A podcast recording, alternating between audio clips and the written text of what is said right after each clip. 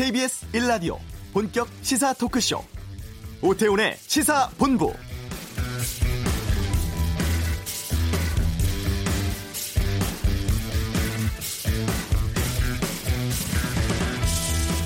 국감 2주차 국회 교육위에 관심이 쏠리고 있습니다. 사립유치원 비리 감사 때문인데요. 학부모들은 드러난 결과에 대해서 크게 분노하면서도 불안을 감추지 못하고 있습니다. 교육 당국은 이달 중에 비리 근절을 위한 종합 대책 발표할 예정이라고 하는데요. 이 수조에 달하는 세금이 지원된 사립 유치원은 그동안 감시, 감독의 사각지대에 있었습니다. 적발 유치원 처벌과 지원금 환수에 대한 법적 근거도 보완돼야 하고 비리를 저지른 원장이 간판만 바꿔서 다시 유치원을 열지 못하게 하는 제도적 장치도 필요하다는 의견이 있습니다. 오태훈의 시사본부 오늘 2부에 준비된 정치화투에서 국회 교육위 여야 의원 연결해 관련 의견 듣겠습니다. 검찰이 물컵 갑질 논란에 조현민 씨를 기소하지 않기로 했습니다. 대한항공 직원연대 박창진 지부장과 인터뷰하겠습니다. 자유한국당 비대위가 유력 인사 영입 제안했던 뉴스가 연일 나오고 있습니다. 핵심에 있는 오세훈 전 서울시장 시사본부에서 만나겠습니다. KBS 라디오 오태훈의 시사본부 지금 시작합니다.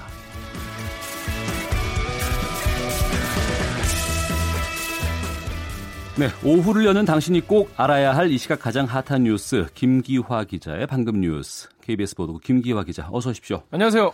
오늘 아침부터 그 남북 유엔군 사령부가 참여하는 3자 협의체 첫 회의 열리고 있죠. 네, 그렇습니다. 판문점에 있는 그 공동 경비 구역 JSA라고 하죠. 거기 비무장화를 하려면 이게 남북만 해야 되는 게 아니라 유엔 그 유엔군 사령부가 같이 있기 때문에 그걸 같이 협의를 해야 되기 때문에 3자 협의를 하는 건데요. 오늘 오전부터 판문점에서 회의가 주, 진행 중입니다.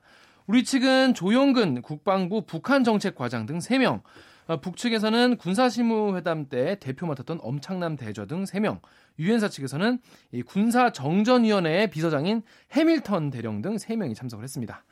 아, 오늘 회의는요, 우선 일단 이달 초부터 계속 해왔죠. 그 JSA 주변의 이 지뢰를 제거하는 작업. 예, 예. 요게 이제 어떻게 잘 됐는지 결과 평가 요걸 하고요. 그리고 JS 초소의 병력과 화기를 어떻게 얼마나 철수할지 또 상호 감시 장비 조정, 또 관련 정보 공유, 또 비무장화 조치, 상호 검증 등 이런 세부적인 절차를 합의하게 됩니다. 그럼 이번 회의는 군사 관련 논의만 합니까? 아, 꼭 그렇지만은 않고요. 오늘 회의에서는 이 남과 북이 이달 말부터 시작하기로 했죠. 철도 공동 조사 문제가 논의될 가능성도 있습니다. 왜냐하면 앞서 두 달 전에 이렇게 남북 철도 공동 조사 하기로 했는데 유엔사가 이걸 승인을 안 했거든요. 음. 그래서 이거를 그때 무산된 적이 있습니다. 그래서 오늘 요거를 좀 어떻게 해나갈지 어떻게 협의할지 주목이 됩니다. 네. 어제 밤에 열렸습니다. 우리나라와 프랑스 정상회담에서 문재인 대통령이 제재 완화를 이야기했어요. 네, 그렇습니다. 문재인 대통령이 마크롱 프랑스 대통령과의 정상회담에서 한반도 평화 구축을 위한 한국 정부의 노력을 계속 지지해달라 당부했는데요. 이에 대해서 이 마크롱 대통령은 한국 정부의 노력이 상당한 진전을 이루고 있는 것을 높이 평가한다. 프랑스도 건설적인 역할을 해나가겠다 얘기했습니다. 어, 여기서 좀 중요한 얘기를 했는데요. 문재인 대통령이 대북 제재 완화 관련된 어, 멘트를 했습니다. 뭐라고 했냐면 적어도 북한의 비핵화가 되돌릴 수 없는 단계에 왔다는 판단이 서면 유엔 제재 완화를 통해서 북한의 비핵화를 더욱 촉진해달라 이렇게 얘기했습니다. 특히 유엔 안보리 상임 이사국이지 않습니까? 그래서 그런 역할을 좀더 어, 제대로 해달라 이렇게 당부했는데 네. 마크론 대통령은 북한이 실질적 비핵화 조치를 끊임없이 취해나갔으면 좋겠다. 한반도 프로세스 어, 평화 프로세스가 성공할 수 있도록 끝까지 지원하겠다라고 말했습니다. 네. 문 대통령의 제안에 대해서는 적극적인 답은 안 한 것 같은데요. 그렇죠. 뭐 아, 우리가 믿어라, 우리가 확실히 밀어주겠다. 뭐 이 정도 얘기는 아니었습니다. 확실히. 어, 일단 한반도 비핵화가 CVID 그러니까 완전하고 검증 가능하며 불가역적 방식으로 이루어져야 한다. 여기에는 어, 두 정상이 의견을 같이 했는데 음. 대북 제재와 관련해서는 북한의 비핵화 조치를 좀 더 강조를 했기 때문에 아 요거에 대해서는 약간 온도 차가 보인 건 아니냐 이런 얘기도 나오고 있습니다. 네. 트럼프 대통령은 북한 문제에 대해서 긍정적인 전망을 밝혔어요. 네, 아시다시피 요즘에 지금 트럼프 대통령이 여기저기 유세에 많이 다니기 때문에 바쁜데요. 이 과정에서 이 플로리다 지역에 이 허리케인 피해를 입었습니다. 그래서 거기를 이제 방문을 했는데 여기서 기자들이 물어봤습니다. 북한 문제 어떻게 되고 있냐 물어보니까 북한 문제는 복잡하지만 매우 잘 돼가고 있고 관계들이 아주 좋다 이렇게 얘기했습니다. 또 전날에 CBS 방송과의 인터뷰에서도 지금까지는 훌륭한 성과가 있었다라고 낙관론을 피력했거든요. 특히 뭐 김정은 위원장과 사랑에 빠졌다 이런 얘기도 하고 뭐 신뢰한다 이런 얘기도 많이 했는데 여전히 신뢰하고 있냐라는 질문에서는 어, 정말 신뢰한다 무슨 일이 일어날지 두고 보자라고 얘기했습니다. 그리고 특별히 또 이 대북 제재 관련해서 어, 물어봤는데 트럼프 대통령은 아직까지 대북 제재 완화는 어, 생각하고, 있지 않, 생각하고 있지 않다 이렇게 선을 그었습니다. 네, 검찰 소환된 임종원 전 법원 행정처처장 차장 귀가했다면서요? 그렇습니다. 15시간 넘게 조사를 받았는데요. 조사는 오늘 새벽 1시까지 이어졌습니다. 그런데 이 조사 끝난 뒤에도 조서를 검토하는데 4시간을 썼습니다. 음. 왜 기억하실 텐데 예전에 그 우병우 전 민정수석도 본인이 조사받은 다음에 몇 시간 동안 조사를 다시 받잖아요. 네. 그러니까 검찰이 나에 대해서 조사한 게 내가 한 멘트와 똑같은지 이런 걸 다시 한번 확인을 하고 고칠 부분 고치고 그런 과정을 거친 겁니다. 아무래도 법조인들이니까 이런 걸 좀 더 꼼꼼히 하는 거겠죠. 아, 취재진들이 이것저것 많이 물어봤는데 아무런 대답도 하지 않고 차에 올라타서 어, 귀가했습니다. 어, 검찰은 첫 조사에서는요 법관 사찰 의혹 요거를 좀 중점적으로 어, 캐물은 것으로 알려졌습니다. 하지만 대부분 혐의에 대해서 부인하거나 범죄 의도가 없다, 기억나지 않는다 이렇게 답한 것으로 알려졌습니다. 검찰은 어, 임전 차장을 잃으면 오늘 오후에 또 불러서 조사할 계획입니다. 네. 어, 서울의 특수학교인 교남학교에서 네. 교사들이 학생을 집단 폭행한 사실이 이제 경찰 수사로 드러났는데 네. 이 담임 교사에 대해서 구속영장 신청했다고요? 그렇습니다. 어, 서울 강서구에 있는 교남학교 장애 학생 100여 명이 다니는 이 사립 특수학교인데요. 지난 7월에 이 학교에서 한 학생이 교사에게 폭행당했다 이런 고소장이 접수했기 때문에 수사가 들어간 겁니다. 경찰은 5월부터 3개월 동안의 학교 CCTV 영상을 분석했는데 분석 결과 어, 교사들이 학생 2명을 13차례 폭행한 정황을 확인했다라고 밝혔습니다. 뭐 드러난 게 이 정도니까 더 많이 했겠죠. 특히 이 담임교사인 이모 씨가 12차례나 학생들을 상습적으로 폭행해서 학대 정도가 가장 심했습니다. 아, 경찰은 이 씨에 대해서 아동 학대 혐의로 구속영장을 신청했고요. 또 최초의 고소를 당한 오모 교사가 학교 엘리베이터에서 학생들을 거, 학생을 거칠게 잡아끈 혐의도 확인을 했습니다. 또 이뿐이 아니라 다른 교사 7명도 폭행에 가담한 혐의가 확인됐다고 경찰에 밝혔는데요. 또 학생들이 폭행당할 때 이걸 그냥 지켜보기만 했던 교사 3명 아동 학대 방조 혐의로 입건됐습니다. 네. 부동산 관련 뉴스 보겠습니다. 투기 억제를 위해서 세제 혜택 조건 한층 강화되는 뭐 개정안 나왔네요. 그렇습니다. 정부가 오늘 국무회의에서 9.13 부동산 대책의 후속 조치로 소득세법 등 이 시행령 개정안을 의결했는데요. 2020년 이후에 실거래가가 9억 원이 넘는 집을 팔려면 2년 이상 실거주를 해야만 장기 보유한 데에 대한 특별 세제 공제를 받을 수가 있습니다.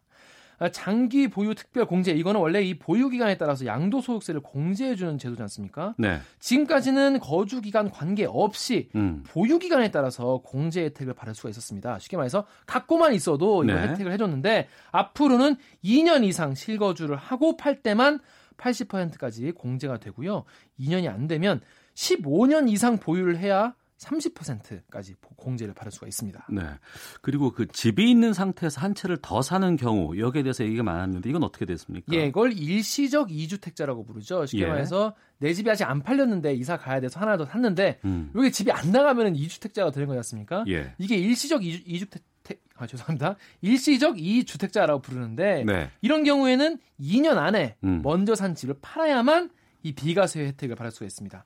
지금은 3년 이내 처분인데 2년으로 이 비과세 요건이 더 강화가 된 겁니다. 아, 그리고 더불어서 이 조정 대상 지역에서 새로 산 임대주택에 대한 세제 혜택은 오히려 축소가 되는데요. 아, 지난달 14일 이후에 주택을 한 채 이상 가진 집이 조정 대상 지역에 있는 집을 새로 사면 이걸 임대 등록을 하더라도 최대 20% 20포인트까지 어, 양도세가 중과되고 종부세도 합산해서 과세가 되기로 했습니다. 네, 김기화 기자였습니다. 고맙습니다. 고맙습니다. 자, 이 시각 교통 상황 살펴보겠습니다. 교통정보센터의 박소영 리포터입니다. 도로 곳곳에 돌발 상황이 많습니다. 먼저 경부고속도로 서울 쪽으로 오산 부근에서 사고가 발생해 2차로가 막혀 있는데요. 뒤로 1km 구간 정체가 되고 있습니다. 반대쪽 신갈에서 수원 사이로는 전 시간에 있었던 작업 여파로 4km 구간이 밀리고 있고요. 더 가서 경주 휴게소 부근에서도 역시 작업 때문에 정체입니다. 부산 쪽으로 비룡 분기점 부근에서는 작업으로 1차로가 막혀 있는데요. 2km 구간 정체가 이어지고 있습니다. 그 밖에 광주 원주간 고속도로 원주 쪽으로 이동하는데 곤지암 이터널 안에서는 화물차에 실려있던 건축자재가 쏟아지는 사고가 있었습니다. 이 처리 작업을 하고 있는데요. 여파로 터널 진입하기 전부터 정체가 심합니다. 청주 영덕간 고속도로 영덕 쪽으로 문희 1터널 부근에서도 작업을 하고 있어서 문희 부근 6km 구간 정체가 되고 있고요. 반대 청주 쪽으로 내서 1터널 부근 역시 작업 때문에 밀리고 있습니다. 간선도로 중에는 서부간선도로 정체가 심한데요. 안양 쪽으로 목동교에서 금천까지 30분 정도 걸리고 있습니다. KBS 교통정보센터였습니다.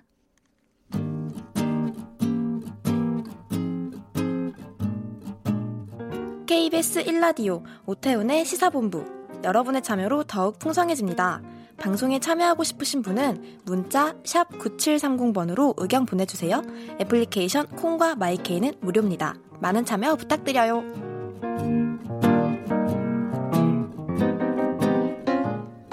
대한항공 한진 일가의 갑질과 비리에 전 국민이 분노했었습니다. 아, 이 모든 것의 시발점은 조양호 회장의 둘째 딸 조현민 씨의 물벼락 갑질 폭로였는데요. 어제 검찰이 조양호 한진그룹 회장에 대해서는 불구속 기소했고 조현민 씨는 혐의 없음으로 처리했습니다. 대한항공 직원연대 박창진 지부장과 함께 관련 내용 좀 살펴보겠습니다. 어서 오십시오. 네, 반갑습니다. 예. 박창진 지부장께서는 그 땅콩 회항 논란 사건 핵심에 계셨던 그 박창진 사무장이셨잖아요. 네, 그렇습니다. 요즘은 어떻게 지내세요? 아, 요즘 저희가 이제 직원 연대라는 노조를 아, 설립을 해서 예. 어, 현재 비행도 하고 있고 음. 어, 조합원 권익을 위한 노조 활동도 하고 있어서 아주 바쁘게 지내고 있습니다. 그 사무장이셨는데 지금 평직원으로 활동하시나요? 그러면? 아, 예, 강등된 상태죠. 네. 네. 그 대한항공 직원연대는 어떤 단체예요? 아, 저희가 뭐 지금 어, 아나운서님이 아, 언급하신 조현민 씨 물컵 갑질 사건으로 인해서 내부 문제가 바깥으로 표출되면서 예. 아, 이게 우리 내부의 문제만 아니라 음. 외부에 알려서 이 사회가 개선되는데 한 몫을 해야 된다. 또 그러지 않으면 바뀌지 않는다라고 네. 해서 시작된 아, 시뭐 집회 음. 예, 단체에서 시작이 되었고 아, 그 과정에서 회사가 이제 이런 민주 세력이 생기는 거에 대한 네. 견제를 하기 위해서 음. 저희 임원진들 당시에는 그냥 뭐 집회를 위한 구성 네. 임원진들을 아, 부당 정보라든지 이런 걸로 탄압을 하는 행동이 이제 발현이 되면서 음. 노조로 출범해야 출범해야만 우리의 권리를 찾을 수 있다라고 해서 지금 노조가 된 노조여야 거- 법적인 보장을 받을 수가 그렇죠. 있어요. 네, 예. 노동조합가 그렇죠. 그렇군요. 네. 아, 그 세종문화회관 계단에서 마스크를 쓰고 집회했던 기억이 납니다.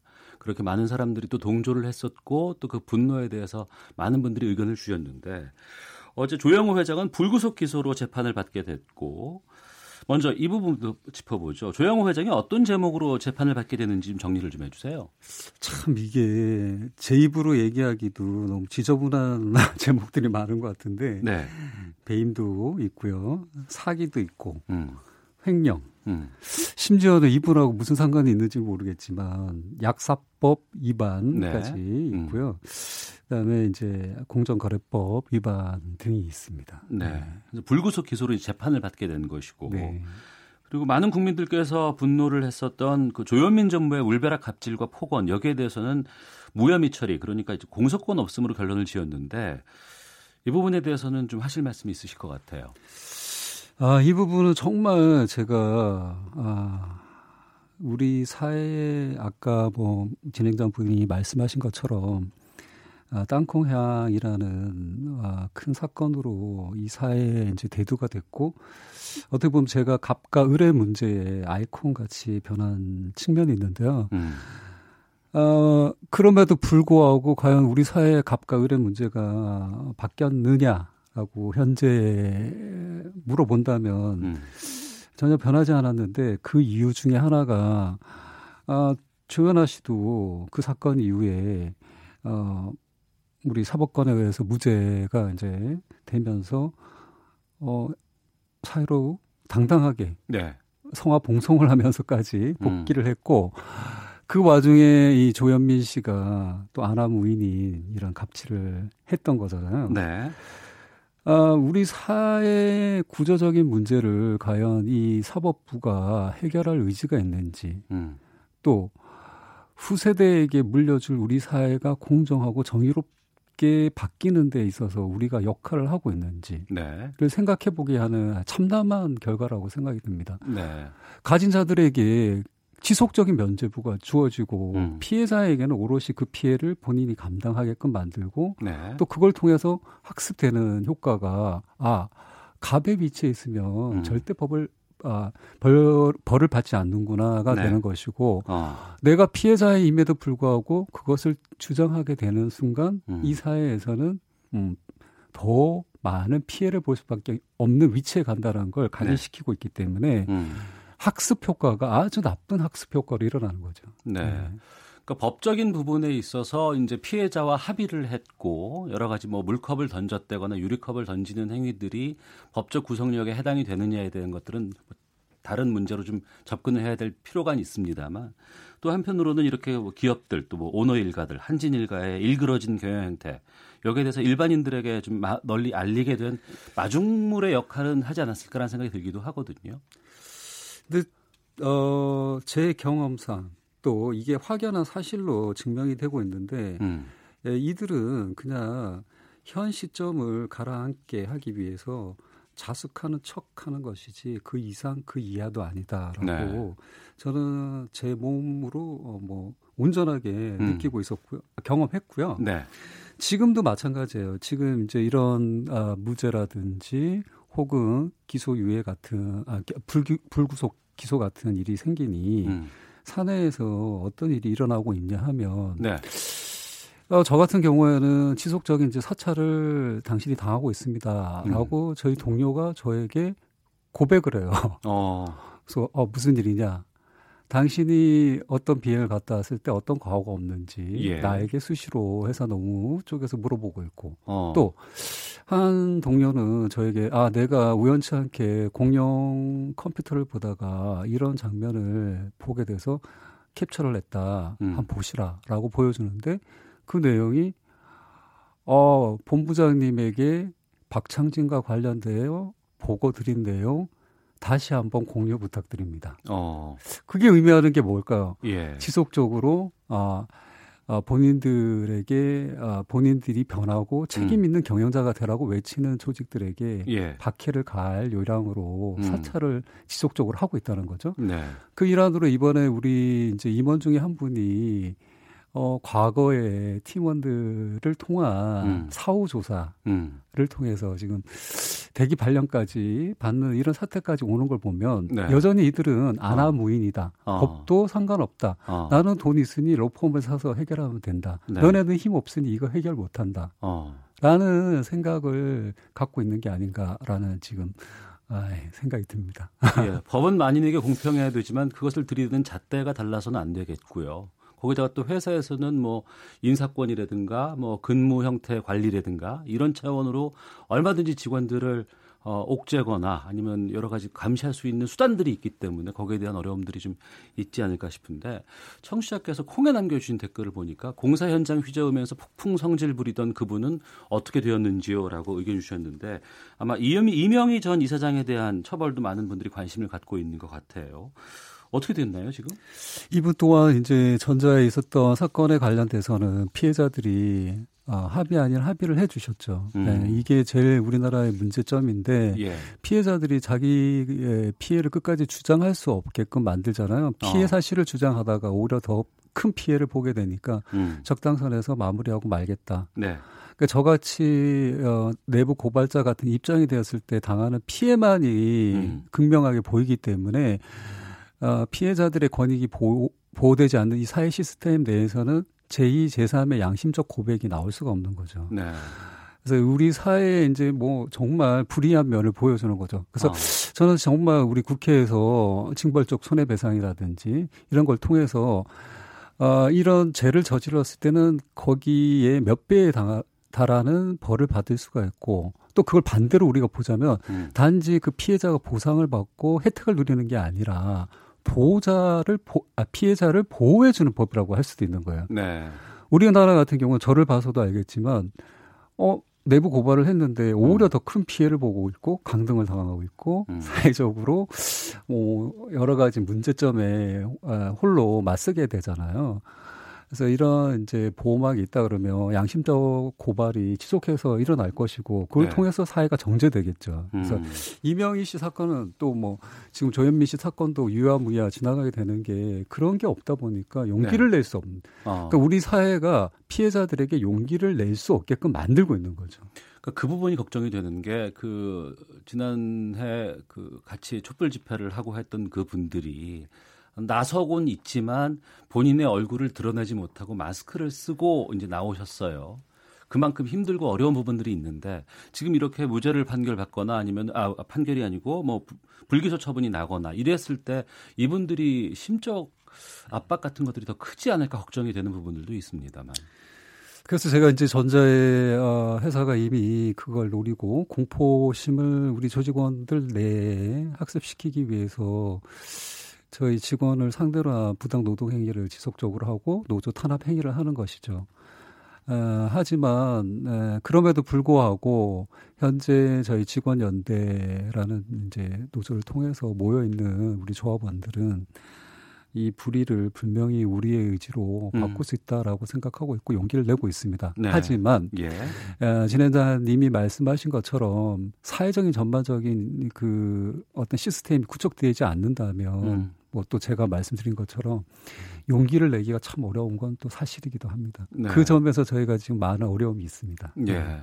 지난주 국감에서 또 이런 문제가 나왔어요. 대한항공 뒤태 논란이 있었는데 이 뒤태 논란은 뭐예요? 참 안타까운 것인데 여성 노동자가 제일 많은 직군 중에 하나임에도 불구하고 어, 노동자가 아닌 여성성을 그 노동의 대가로 음. 소위 말해서 팔게끔 만드는 이런 아주 참 비참한 현실이 있는 것이고 예. 이 국방과 관련해서 제가 하나 더 말씀드리자면 실제로는 이제 뉴스에도 나왔지만 두 항공 재벌의 갑질 문제가 너무 컸기 때문에 그 재벌 두 분과 박창진 또 아시아나의 또 대표 노동자가 나와서 국감에 서달라라고 네. 해서 이제 추진을 하고 있었는데 참 얼마나 우리 사회에서 그들 갑들과의 그 봐주기가 횡행하는지를 보여주는 사례가 야당이 어, 심지어 뭐 만, 만번 음. 제가 양보를 해서 네. 그분들, 갑이신 분들이 안 나오시는 건 이해할 수 있는데, 음. 아, 증인으로 나가, 겠다는 조조차 네. 또 어, 다른 항공사의 노동자조차도 나올 수 없게끔 막은 음. 음. 이런 야권의 행태들, 정치인들의 음. 행태를 보자면 참 안타깝고 이게 국감이 맞는지 국감이라는 게 네. 무엇을 위해서 하는 겁니까? 정치적 음. 싸움을 하거나 자기들이 로비스트가 되기 위해서 하는 것이 아니라 국민들에게 어떤 국정 운영을 하고 있는지를 본인들이 보여주는 일인데 음. 참 안타까운 일들이 많았죠 이번 네. 국감에. 네. 예. 청취자께서 계속 의견 보내주고 계시는데요. 어, 뒷번호 4196 쓰시는 분께서는 한진일가 앞으로도 그렇게 살겠죠. 그래서 법이 바로 서야 하는데 지도층에 자리하고 있는 양심 없는 사람들의 문제에 대해서 언제까지 기다리기만 해야 하는지 답답합니다. 이런 의견도 보내주고 계십니다. 앞서서도 잠깐 말씀을 드렸습니다만 뭐 대한항공뿐만 아니고 뭐 아시아나도 그렇고 대한민국을 대표하는 두 항공사 어, 이 직원들이 뭐 집회에 나서서 오너에 대해서 문제 제기를 하고 처벌을 요구하고 촉구하는 또 국민들의 관심을 많이 모아달라는 그러한 집회들도 많이 있었던 기억이 납니다. 그 이후에 좀 달라진 게 있어요, 회사가? 어, 달라진 점은 있습니다. 예. 아, 확실히 견제 세력이 있다 보니까 음. 그동안 당연히 해줘야 됐던 일들을 네. 이제 해주기 시작한 거죠. 저희 음. 대한항공 같은 경우에는 에, 특히 객실 승무원들의 연차 휴가 미반영이 뭐 100일, 200일이 넘는 경우가 많았고 음. 여승무원 같은 경우에는 생유조차 아, 제대로 이제 반영이 안 돼서 문제가 많았는데 그걸 이제 풀어주고 또 그 절차를 간소화하고 하는 일은 있었는데 이번에 또 회사 측에서 어떤 이제 개변을 주장을 하냐면 음. 휴가가 풀리고 생휴가 풀리니 음. 승무원이 오히려 부족해서 음. 당신들 스케줄 안정성 저희가 스케줄대로 근무를 하는데 안정성에 문제가 생겼다라고 네. 해서 오히려 이것 이 여러분이 누리는 혜택 때문에 손해를 본다는 개변을 어. 늘어놓는 거죠. 예. 그래서 정말 변하려고 하는 건지 의지에 의심을 갖고 있고 음. 두 번째는 당연한 걸 네. 해주고 네. 마치 이게 우리가 주도적으로 당신들에게 베푼다라고 생각하고 있다라는 이 음. 회사의 음. 마인드 정말 개탄스럽다. 어, 앞으로 더 저희 직원 어, 연대 직원 연대 같은 노조 활동을 통해서 네. 바꾸어 나가야 된다라고 생각하고 있고 국민 여러분들도 이 작은 회사의 문제가 아니라 우리 사회를 예. 예, 작게 보여주는 음, 거라고 생각하거든요. 그래서 끊임없이 관심을 가져주시고 우리가 이 직원 연대라는 노조를 통해서 혹은 또 이 박창진이라는 사람이 어, 행동하는 걸 통해서 바뀌는 세상이 또 크게는 우리 사회가 바, 바뀌는 방향이 될 수도 있으니 많은 지지를 부탁드린다는 말씀도 드리고 싶습니다. 네. 어, 하여튼 어떤 상황 때문에 힘든 길을 가게 되신 거예요. 어, 이 문자로 마무리를 짓도록 하겠습니다. 4588 어, 쓰시는 분께서 보내주셨는데요. 박창진 씨 고맙습니다. 불의에 이길 수 없는 싸움은 아니겠죠. 당신들을 응원합니다라는 문자 주셨습니다. 정말 감사합니다. 대한항공 직원연대 박창진 지부장이었습니다. 말씀 고맙습니다. 고맙습니다. 헤드라인 뉴스입니다. 내일부터 한 달간 전국에서 자동차 배출가스 집중 단속이 진행됩니다. 배출 허용 기준을 넘는 것으로 확인되면 최대 열흘간 차량 운행이 금지됩니다. 공직자 재산 등록을 할 때 신고하는 비상장 주식의 액면가와 시장 가치가 최고 22배 차이가 나는 것으로 드러났습니다. 대출을 받으려는 사람의 소득 대비 전체 원리금 상환액 비율을 말하는 총부채 원리금 상환 비율 DSR이 이달부터 은행들의 대출 관리 지표로 본격 도입됩니다. 대학 배고사의 고등학교 교육과정을 벗어난 내용을 출제하거나 평가한 대학 세 곳에 대해 교육부가 시정 명령을 통보했습니다. 뷔페 등에서 진열한 음식물은 원칙적으로 재사용할 수 없지만 예외적으로 위생에 문제가 없는 식품을 재사용할 수 있도록 하는 가이드라인이 나왔습니다. 지금까지 헤드라인 뉴스 정원나였습니다.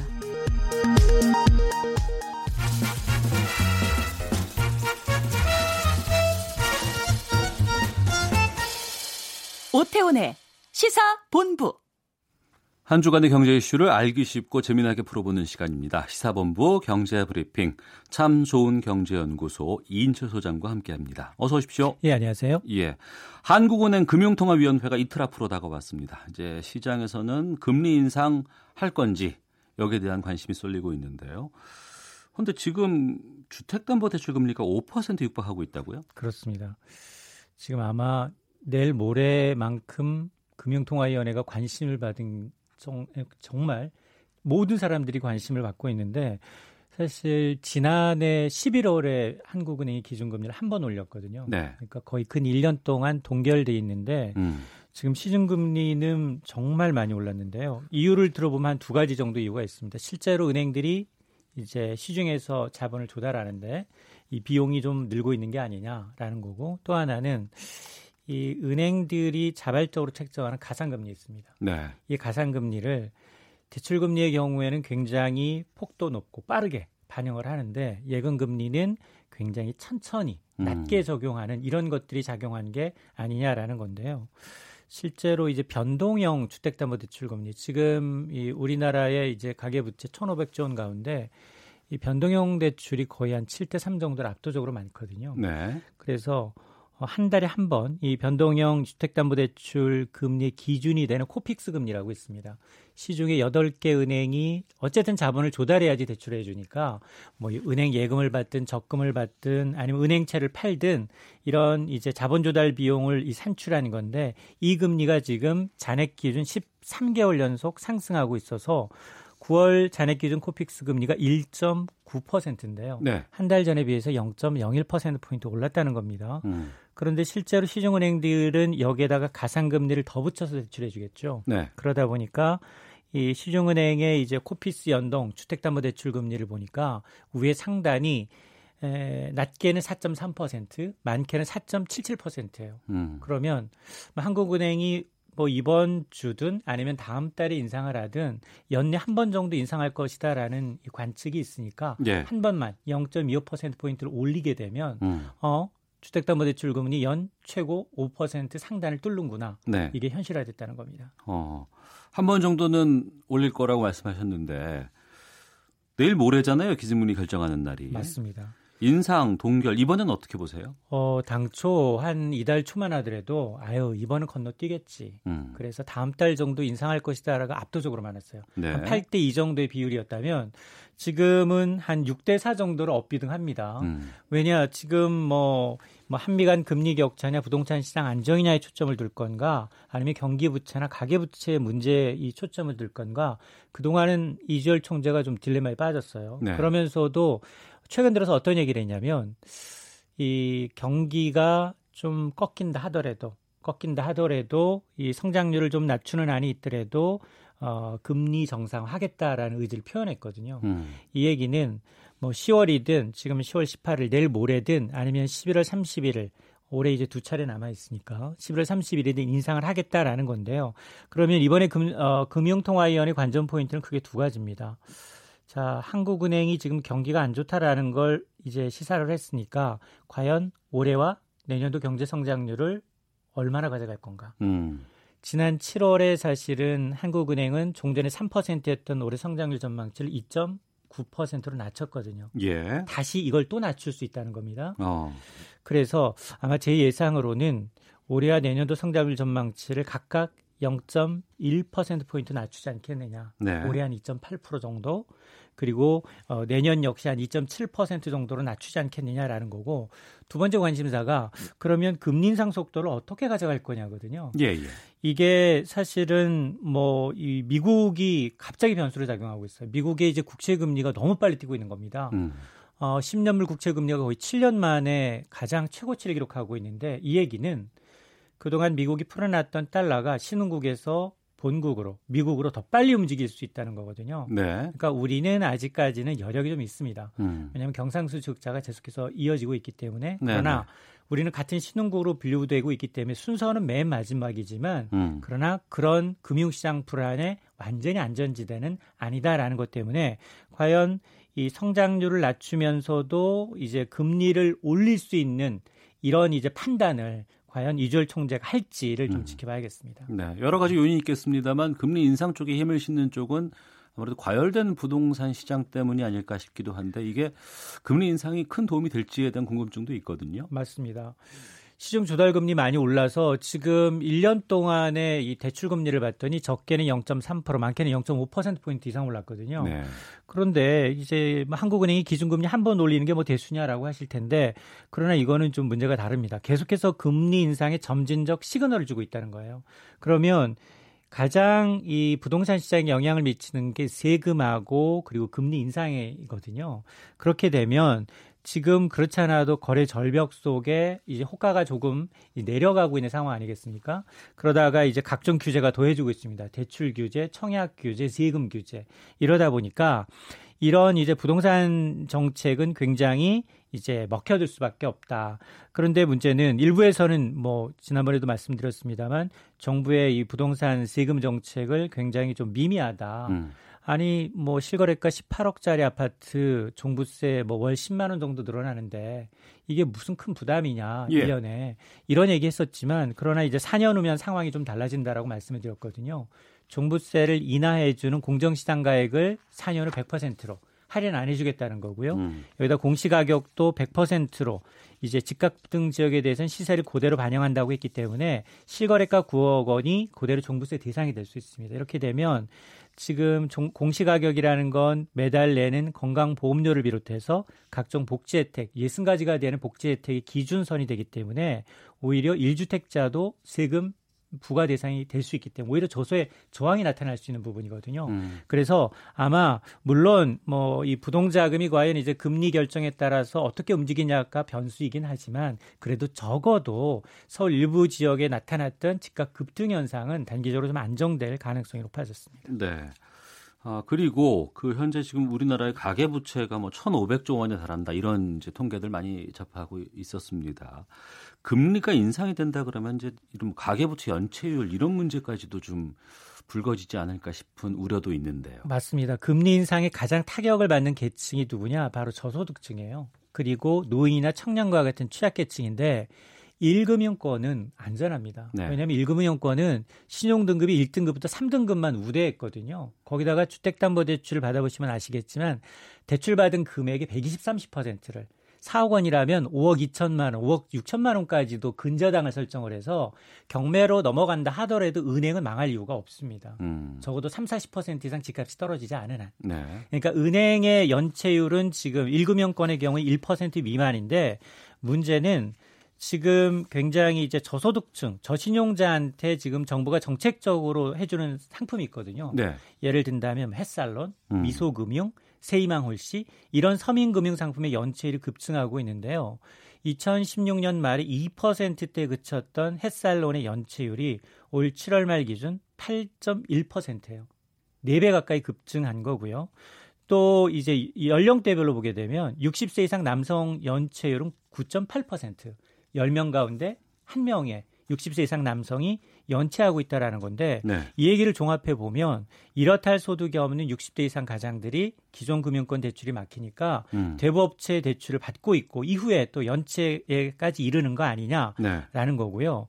또 하나는 이제 19세 이상 30세 미만의 남성 연체율도 7월 말 기준 8.4%예요. 음. 굉장히 높습니다. 네. 이런 것들이 이제 올해 집중적으로 나타나고 있기 때문에 이런 취약계층의 대출 연체율을 어떻게 좀 점검하고 좀 연착륙시키느냐 예. 이것이 관전 포인트입니다. 예. 어, 마지막으로 시간이 별로 좀 없어서 한 30분, 아, 30초 정도만 시간을 드릴게요.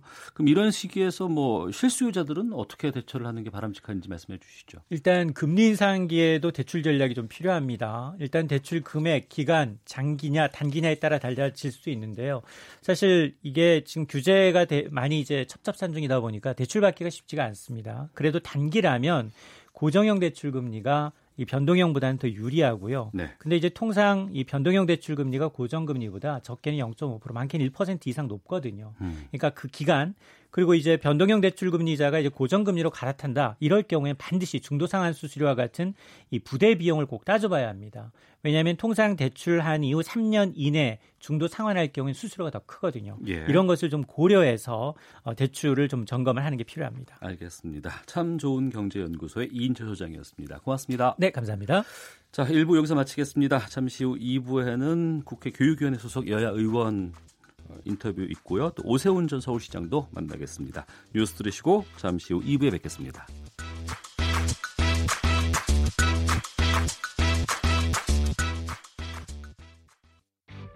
야, 아 왜? 점심시간에 뭐하냐? 자야지. 야, 그러지 말고 이거 한번 들어봐. 아, 뭔데? 지금 당장 라디오를 켜봐. 나른한 오후 깨울 시사 토크쇼. 모두가 즐길 수 있고 함께하는 시간. 유쾌하고도 신나는 시사 토크쇼. 오태훈의 시사본부. 네, 오태훈의 시사본부 2부 시작합니다. 국정감사가 2주차 이어지고 있습니다. 국회 교육위원회, 유은혜 장관 불인정 논란, 또 사립 유치원 비리 폭로로 언론에 많은 관심을 받고 있는 상임위죠. 매주 화요일 코너 정치화투, 오늘은 여야 의원 차례로 전화 연결해서 국회 교육위 현안에 대해서 입장을 듣도록 하겠습니다. 먼저 저희 정치화투에는 익숙한 분이십니다. 자유한국당 김연아 의원 연결하겠습니다. 안녕하십니까? 네, 안녕하세요. 김연아 의원입니다. 국감 때문에 많이 바쁘시죠? 아, 예, 아직 교육이 또 처음이라 예. 되게 바쁘네요. 예. 네. 아, 김 의원께서 이 국감에서 밝힌 내용부터 좀 정리를 해보겠습니다. 국공립학교 교장 공모제가 유명무실하다는 주장 제기하셨는데 어떤 내용입니까? 예, 지금 현재 교육청은 그 특정인을 교장으로 낙점한 후에 입맛에 맞게 심사를 요식으로 진행하는 것이 많이 있다는 지적이 있었습니다. 네. 그래서 이제 심사위원 중에 외부위원을 과반을 차지하도록 규정을 하고 있는데요. 네. 저희가 보니까 외부위원이 실제로 총 475명 중에 한 66.3%가 외부인으로 되어 있었습니다. 예.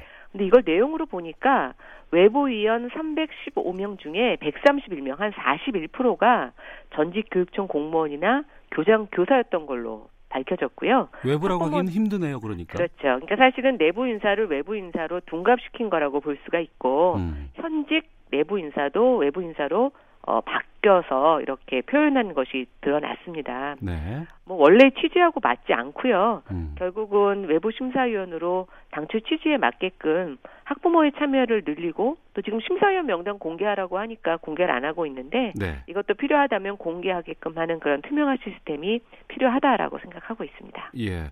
그리고 학교 현장에 성면이 아직도 남아 있다는 얘기는 어떤 거예요? 예, 아직도가 아니고 앞으로도 남아 있을 예정입니다. 어. 지금 성면 제거 사업이 2027년까지 진행되도록 되어 있는데요. 네.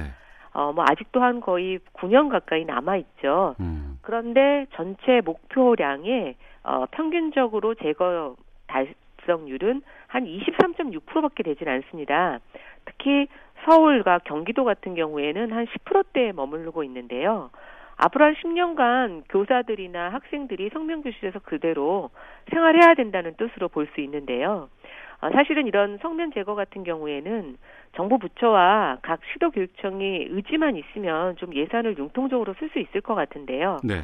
무상급식이라든가 지금 무상교육보다도 저는 이게 더 우선되어야 되지 않을까라는 생각이 드는데 음. 어쨌든 지금 성면 제거가 이런저런 이유로 계속 우선순위에 밀려서 어, 일부 지자체는 올해가 작년보다도 예산이 더 줄어든 상태로 집행이 되고 있었습니다. 예. 그래서 조금 요거를 다른 것보다도 학생들의 안전의 문제이니까 조금 조속히 시행하십사라고 하는 부탁을 계속 각 시도 교육청에 드리고 있습니다. 네.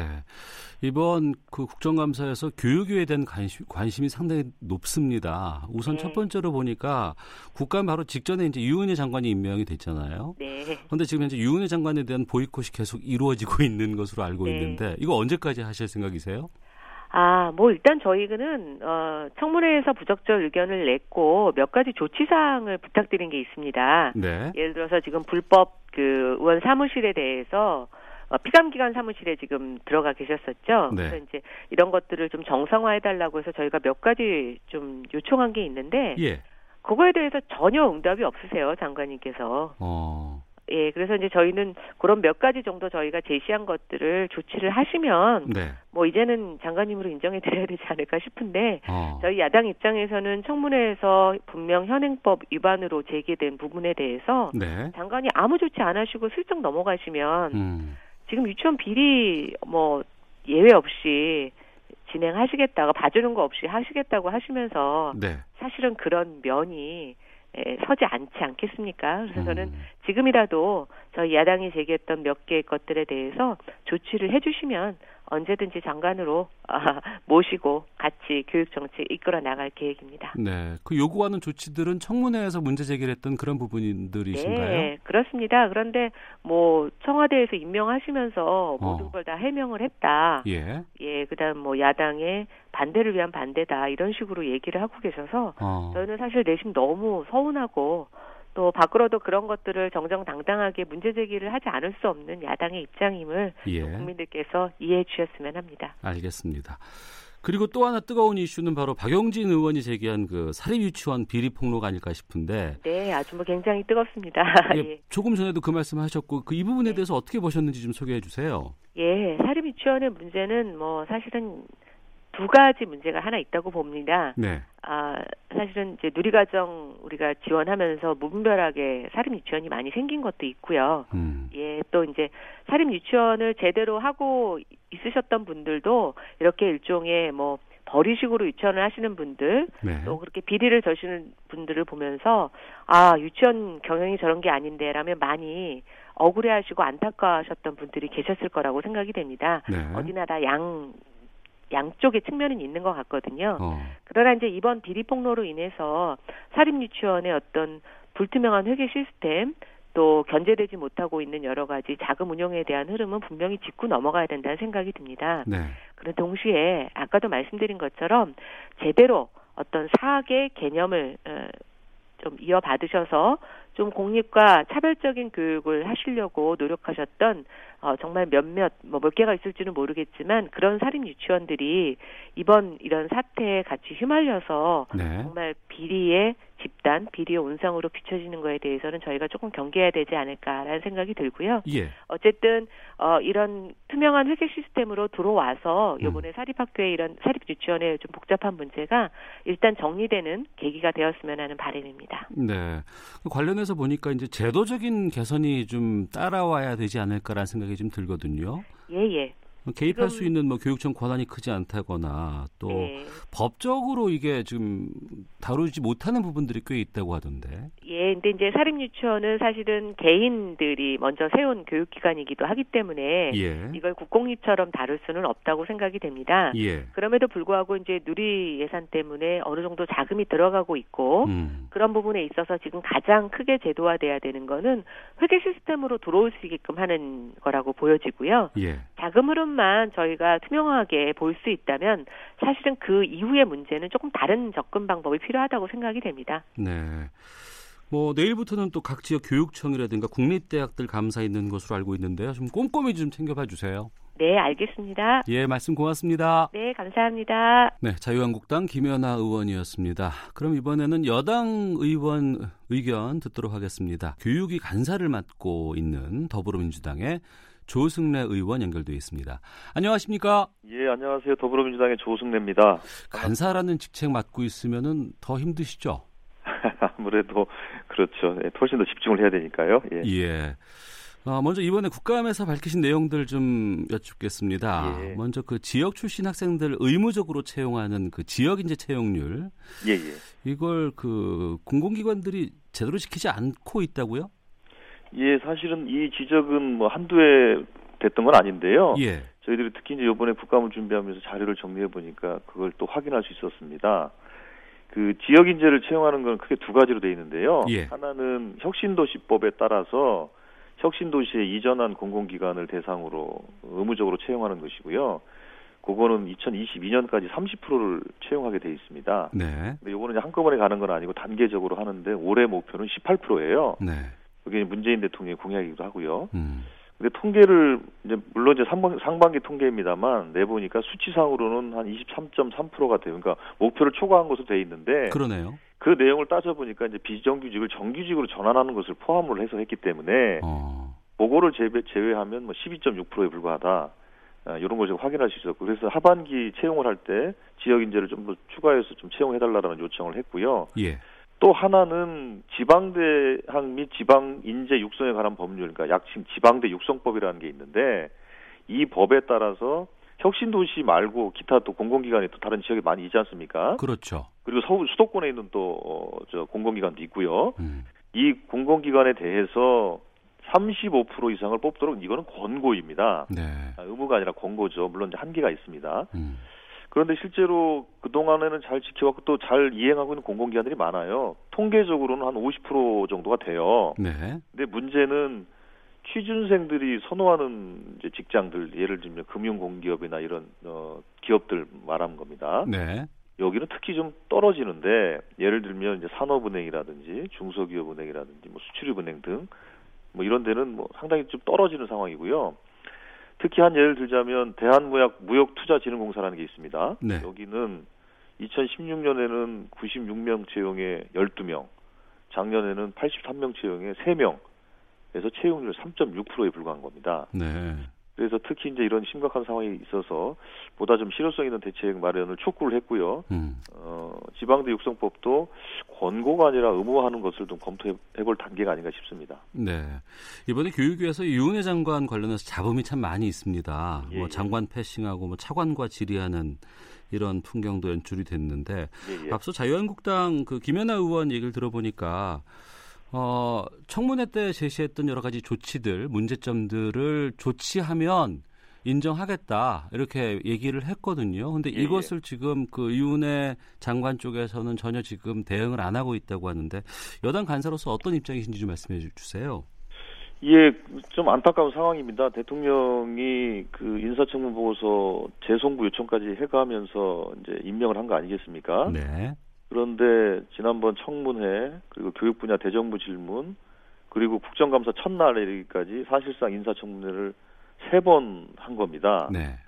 아, 그러면서 이제 이행을 촉구를 하시는데 이행에 대해서는 지금 현재 진행 중이고요. 어. 예, 그 진행 중인 것이라서 그러니까 특히 예를 들면 사무실 같은 경우에 사무실을 좀 물색하는 과정이고 이게 조금 그 생각만큼 속도가 좀 안 나는 모양이더라고요. 네. 예, 그런 그런 측면이 있어서 그런 것이지 그 약속한 부분들을 지키지 않으려고 하는 것은 아니라고 보고 있고요. 나머지 부분에 대해서 의혹 제기한 거는 경미한 수준이거나 아니면 다 해명된 것을 이렇게 보고 있어서 앞으로 자유한국당도 좀 대승적으로 좀 지적할 건 지적하더라도 협력할 것은 협력하고 장관으로서 인정하면서 교육 문제에 대해서 머리를 맞대고 같이 좀 풀어나갔으면 좋겠습니다. 네. 그리고 이번에 교육위에서 박용진 의원의 사립 유치원 비리 폭로가 아주 큰 관심의 중심에 서 있습니다. 예, 그렇습니다.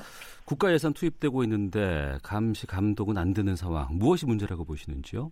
예, 그 이 유치원이 이제 교육기관으로서 성격과 또 또 사적 그으로서의 성격이 좀 혼재돼 있는 상황입니다. 그러다 보니까 이거에 대해 정확하게 정리가 좀 그동안 좀 제도적으로 좀 덜 돼 왔던 부분도 있는 것 같고요. 네.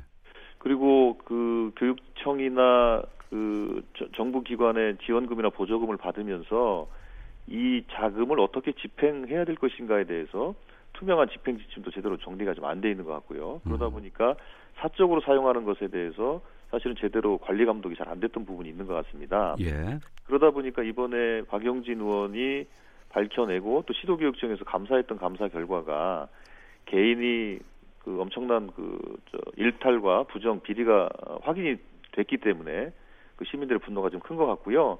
이 부분에 대해서는 투명하게 관리 감독할 수 있는 시스템을 좀 만들어야 될 것 같다는 생각이 들고 있습니다. 네, 관리 감독 시스템 말씀을 해주셨는데요. 예, 예. 이 뭐 횡령이라든가 비리를 저지른 그 유치원 원장들에 대한 뭐 처벌이라든가 예, 예. 그리고 이제 이 국고가 들어가고 있는데 이게 그 보조금이 아닌 지원금으로 들어가고 있다고 알고 있습니다. 예, 예, 예. 이 부분에 대한 법적 근거가 필요하지 않나라는 의견들이 있고 앞서 그 자유한국당 김연아 의원 같은 경우에는 회계 시스템만 보완하고 그것으로 관리 감독이 가능해지면 큰 문제는 없지 않을까 뭐 이런 의견까지 주셨거든요. 여기에 대해서 좀 입장을 좀 말씀해 주세요. 예, 일단은 이제 근본적으로는 회계 시스템을 제대로 정비하는 거는 뭐 당연한 것이라고 보고 있고요. 예. 또 한편으로는 그 공적인 자금의 집행에 있어서 음. 이 자금을 그 용도대로 사용하지 않으면 그거는 국고 횡령에 해당되는 사안이거든요. 네. 그런데 이 부분이 이제 지원금이냐 보조금이냐 이 지원되는 성격에 따라서 법적인 처벌 수준이나 수준이 좀 달라지게 돼 있는 거거든요. 네. 그런 측면에서 사립 유치원에 들어가는 공공 재원이 어떤 성격의 재원인가에 대해서 정확히 규정할 필요가 있고요. 음. 이 규정에 따라서 어, 필요한 그 처벌 규정이라든지 그런 걸 만들 필요가 있다고 생각하고 있습니다. 네. 그리고 사립 유치원의 원장들이 대부분 설립자의 입장이잖아요. 예, 예. 그래서 만약에 횡령이라든가 이런 걸로 파면이 된다고 했을 때 본인 스스로를 처벌하는 그러한 이유가 된다 그래서 논란이 많이 있던데. 그렇죠. 그러니까 이게 지금 유치원이 그 중고등학교 같은 사, 사립 학교 법인으로 돼 있는 것이 아니고 네. 이게 그 유치원은 또 뭐 상속도 인정되는 또 그런 것이라서 음. 이게 이제 사적인 성격과 공적인 성격이 혼재돼 있는데 어디서 어디까지가 공적이고 사적인가에 대해서 구분을 좀 명확히 하는 제도가 좀 필요한 것 같습니다. 네. 여론의 관심이 뜨겁기 때문에 아, 국정감사에만 그치지 말고 앞으로도 좀 계속해서 이 부분을 좀 보완해 주시고 좀 지적을 해 주시길 부탁드리겠습니다. 예, 저희들이 당정 간에 곧 바로 협의를 통해서 어, 근본적인 대책 발표를 할 예정입니다. 예, 알겠습니다. 내일부터는 또 여러 그 어, 지역의 교육청이라든가 이런 국감들이 있는데 계속해서 꼼꼼히 좀 말씀 부탁드리겠고요. 예, 그렇게 하겠습니다. 네, 오늘 말씀 고맙습니다. 예, 감사합니다. 예. 아, 조금 색다르게 꾸며본 정치화투 지금까지 국회 교육위 여당 간사 민주당의 조승래 의원이었습니다.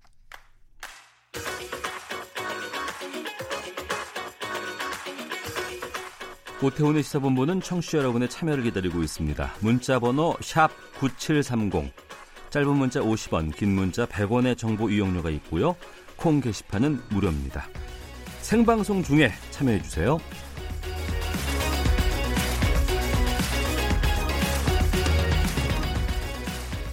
자유한국당 비상대책위원회가 보수 통합 또 재건의 구원 투수로 몇몇 인사들에게 영입 제안한 사실이 알려졌습니다. 아, 최근 보수 진영 잠룡들의 보폭이 빨라지고 있습니다. 아, 보수 진영 쪽에서 여전히 차기 대선 후보군에 포함되어 있는 한 분을 모셨습니다. 오세훈 전 서울시장 나오셨습니다. 어서 오십시오. 네, 안녕하세요. 반갑습니다. 예. 오랜만에 뵙습니다. 네, 오랜만입니다. 네, MBC 오변호사 배변호사, SBS 그것이 알고 싶다, 또 SBS 시사토론, 오늘과 내일 등 방송을 통해서 전국적인 지명도를 얻으셨습니다. 저희 오태훈의 시사본부에 오세훈 전 서울시장이 나오셨는데 저희 청취자분들께 인사 말씀 부탁드리겠습니다. 네, 아이고 오랜만에 라디오에서 이렇게 인사드리게 됐습니다. 반갑습니다. 네. 어, 2011년에 서울시장 사퇴하셨고요. 네. 그리고 2016년에 총선에서는 낙선을 했습니다.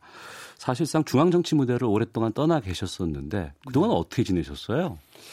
예, 주로 학교에 있었습니다. 어. 처음에 한양대 특임 교수로 있다가 아, 한 3년 전부터는 고려대학교 기술경영전문대학원이라고요. 예, 예. 이제 공학과 경영학을 융합해서 가리키는 아, 음. 아, 그런 석박사 과정 대학원인데요. 네. 이제 거기서 매 학기 아, 3시간 한 일주일에 3시간 정도 음. 강의하면서 학생들하고 토론하고 뭐 그게 가르치면서 배운다고 네. 저한테도 좀 도움이 되는 것 같고요.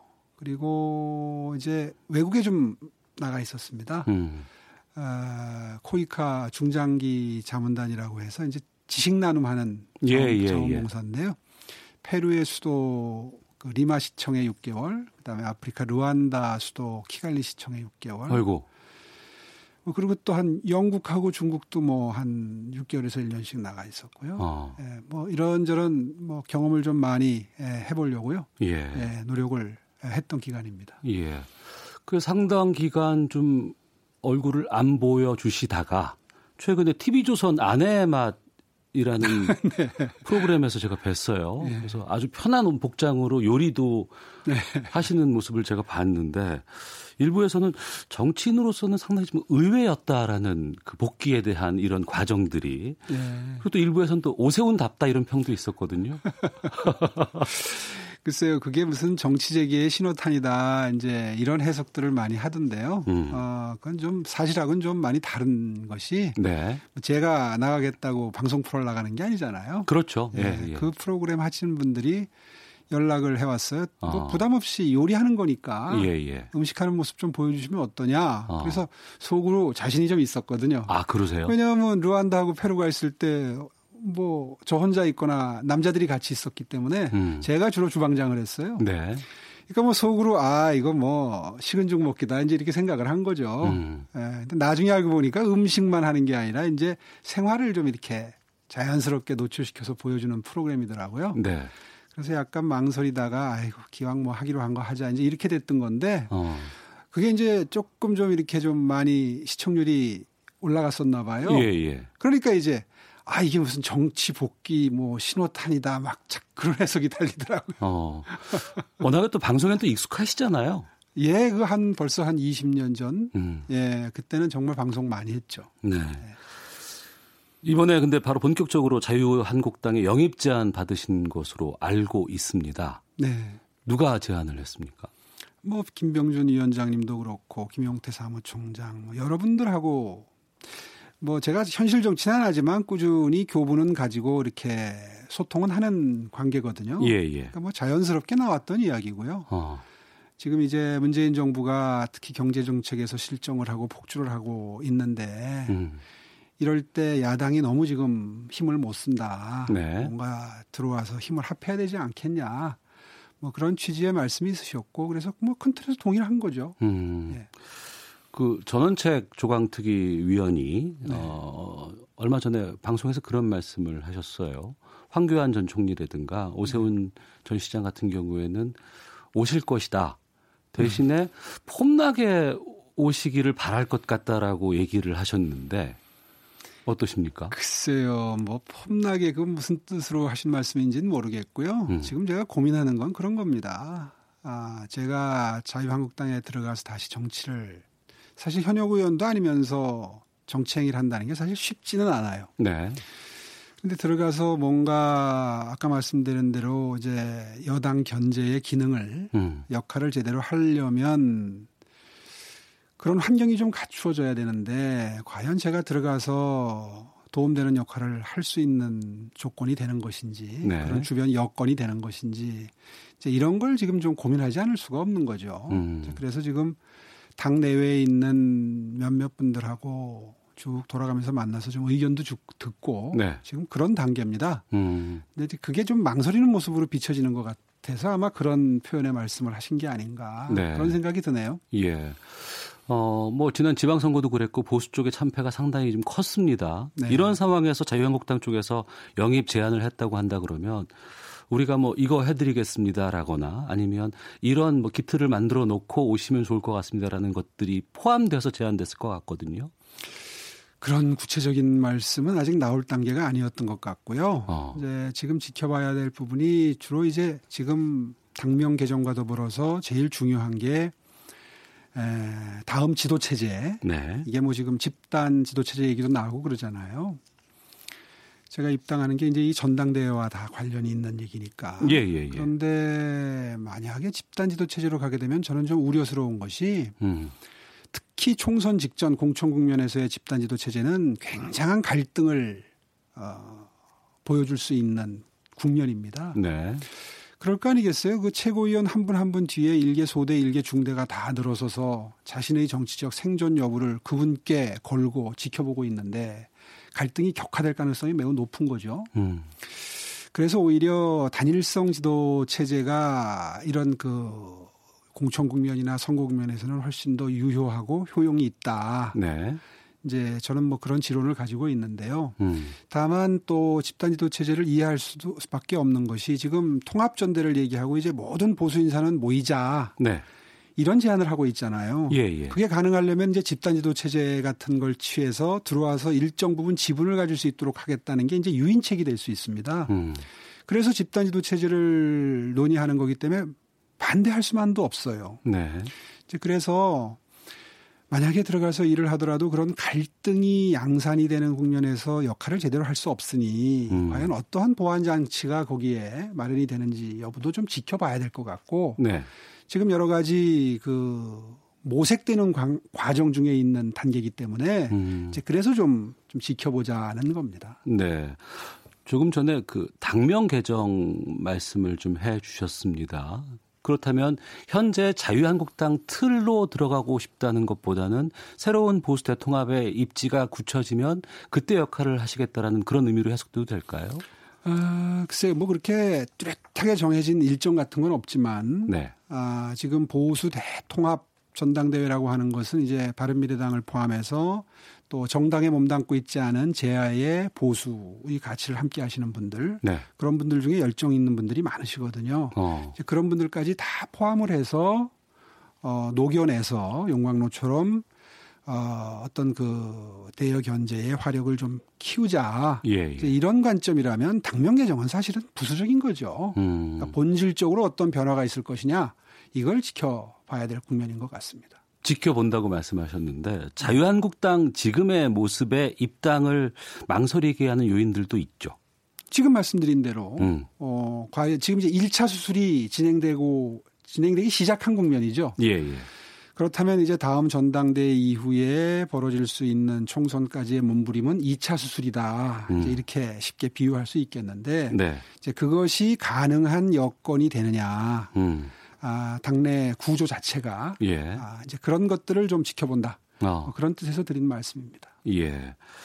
자, 오태훈의 시사본부 위기에 처한 보수통합과 재건의 구원투수로 자유한국당의 러브콜을 받고 있는 분입니다. 오세훈 전 서울시장과 함께 말씀 나누고 있는데요. 최근 여론조사에서 보수진영 차기 주자 가운데 유승민 전 바른미래당 대표, 네. 또 황교안 전 국무총리와 함께 어깨를 나란히 하고 있는 상황입니다. 이 상황을 어떻게 보세요? 하, 의외죠. 제가 사실 아까도 언급하셨습니다마는 정치 일선에서 물러나서 지금 학교에서 조용히 학생들하고 토론하고 연구하고 지낸 지가 벌써 몇 년이 됐는데 네. 아직도 기억을 하시고 현실 정치를 하고 계신 분들하고 비슷하게 이렇게 어, 기억을 해 주신다는 게 음. 사실은 굉장한 책임감으로 저한테는 다가오죠. 네. 네. 뭐 감사하는 마음도 있고요.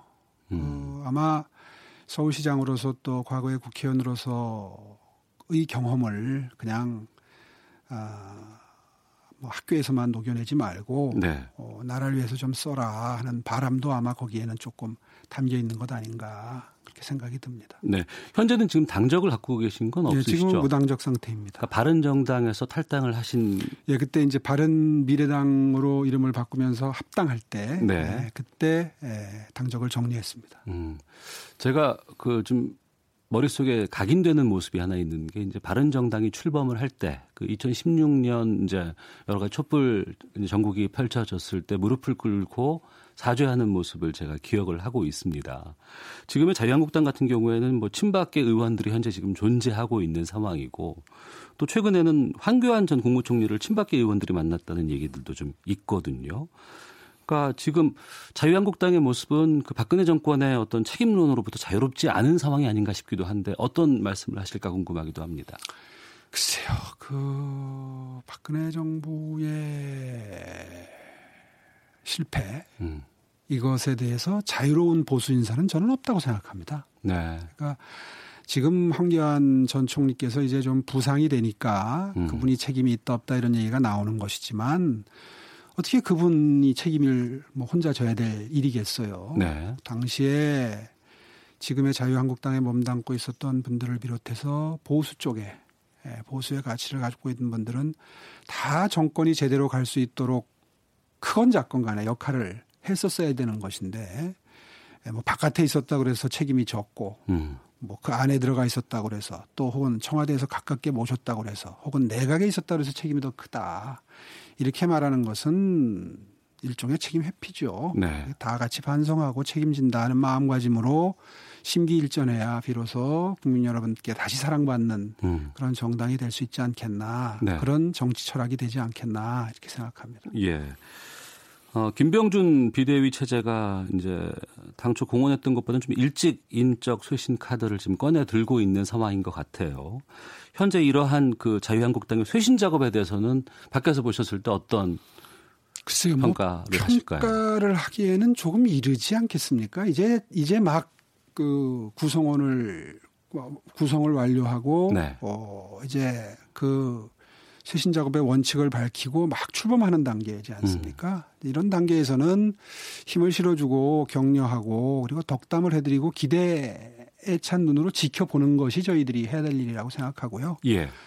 아, 일단 뭐 전원책위원장께서 여러 가지 기준을 지금 말씀하고 계시니까 또 그게 또 그 일리가 있어요. 그 여당인 시절에는 정책통이 더 필요할 수 있지만 음. 야당일 때는 뭔가 이 열정과 에너지가 넘치는 비판력이 강한 그런 인재상이 또 더 필요한 부분도 있거든요. 예, 예. 다 그런 건 아니지만 음. 이제 그런 기준에 비추어서 지금 당 쇄신 작업을 하겠다고 하시니 어떻게 진행되는지 일단 음. 지켜봐야 되겠죠. 일부 평가에서는 그런 부분들도 있습니다. 김병준 현 그 비대위원장이나 전원책 위원 같은 경우 두 분 다 정치 경험이 없으시잖아요. 네, 현실 그렇죠. 여의도 정치 경험은 없으시지만 그래도 한 분은 청와대에서 정책을 몇년 담당, 담당하셨고 예. 또또 한 분은 주로 정치 평론을 하시면서 여러 가지 식견을 보여주신 분이잖아요. 어. 두 분의 시너지가 난다 그러면 굉장히 좋은 어, 바람직한 그런 진행 과정도 기대해 볼 수 있지 않을까. 음. 저는 일단 그렇게 기대하고 있습니다. 예. 어제 저희 프로그램에 그 정도환 전 새누리당 의원께서 이제 이 현재 그 자유한국당의 쇄신 작업에 대해서 평가하기를 네. 저는 전원책 위원이 잘 할 것이다. 네. 다만 바, 방금 그 앞서서 말씀해 주셨던 집단 지도 체제에 대한 걱정들을 좀 하면서 음. 인물이 누군가가 끌고 가야 되지 않겠냐라는 그런 지적을 해 주셨거든요. 네. 그 입장에는 어떻게 생각하십니까? 어, 방금 전에 설명드린 것처럼 집단 무슨 제도 무슨 체제건 간에 제도적으로는 네. 장단점이 다 있어요. 예. 결국은 그게 이제 사람의 문제죠. 음. 아, 그걸 어떻게 장점을 극대화하고 단점을 최소화하는 방향으로 리더십을 발휘할 것이냐. 네. 거기에 모든 게 걸려 있는데 그건 정말 이제 정치적인 역량의 문제죠. 음. 예, 그래서 지나치게 제도를 가지고 해결하려고 하는 것은 늘 경계의 대상이지만 네. 그렇다고 해서 제도를 엉터리로 만들어 놓으면 음. 아무리 유능한 사람도 꼼짝달싹 못할 수도 있다. 네. 그러니까 아, 보완 장치를 어떤 제도로 가더라도 단점을 음. 보완할 수 있는 장치를 마련하는 것이 정말 필요하다. 예, 저는 그렇게 지금 지도부에 의견을 내고 있습니다. 네. 보수의 위기를 타개하기 위해서 여러 가지 의견들이 지금 나오고 있는 상황입니다. 또 이 보수 통합의 한 축이라고 할 수 있는 바른 이제 미래당이 있는데 손학규 대표가 최근에 이제 저희 프로그램에서 이런 말씀하셨어요. 그냥 그대로 옮겨드리겠습니다. 보수를 그냥 한꺼번에 모으려고만 하니 막말로 어중이 떠중이 다 모여라가 될 꼴이다 이렇게 나를 세웠는데 어, 이 말씀에 대해서는 어떻게 말씀하실까요? 예, 뭐그 말씀뿐만 아니라 뭐 자유한국당은 꼭 없어져야 될 당이다 이제 이런 말씀도 어, 하셨던 걸로 제가 기억을 하는데요. 예. 사실 그분의 평소 품성이나 이런 거에 비춰봤을 때 조금 좀 강한 표현을 하신 건 사실이에요. 음. 근데 저는 이해합니다. 왜냐하면 지금 대표 되신 지 얼마 안 됐는데. 네, 한 달 좀 넘었습니다. 예. 네, 그밖에 안 됐는데 정중하게 따로 만나 뵙고 이러이러한 보수 통합이 필요하지 않겠느냐 이렇게 정중하게 얘기해도 사실은 어, 검토하는 게 좀 쉽지 않은 국면인데. 음. 언론을 통해서 먼저 보수 대통합하자는 얘기가 자꾸 나오고 마치 그 당에서 몇몇 의원들을 빼갈 것처럼 얘기를 하니 음. 대표 입장에서는 당연히 불쾌하고 그리고 뭔가 대응을 해야 될 입장이 되시는 거죠. 네. 그래서 좀 그 표현이 조금 좀 강경한 표현이 나왔다고 이해를 하고요. 저는 충분히 그 심정 이해합니다. 음. 네, 그래서 아, 이럴 때일수록 자주 만나 뵙고 네. 진심을 전달을 하고 어느 것이 진정으로 국가의 미래를 위해서 필요한 정치적인 행위인지 음. 논의하는 마음가짐으로 접근을 해야 된다. 네. 또 그렇게 하겠다고 지금 자유한국당의 비대위에서 이야기가 나왔어요 이미. 예. 그러니까 그런 오해는 좀 서로 풀어가면서 깊이 있는 논의가 진행됐으면 참 좋겠습니다. 어. 내년 2월 전당대회 얘기가 많이 나오고 있습니다. 근데 네. 그 전에 자유한국당과 바른미래당의 통합 이 부분들에 대한 것들이 가시화될 것이다라는 얘기들이 나오거든요. 네. 지금으로서는 그 절대 뭐 그렇게 안 된다고 다들 단호하게 얘기는 하고 있지만 내년 2월 전당대회 전에는 그 작업들이 움직임이 있을 것이다라는 예측에 대해서는 가능하다고 보십니까?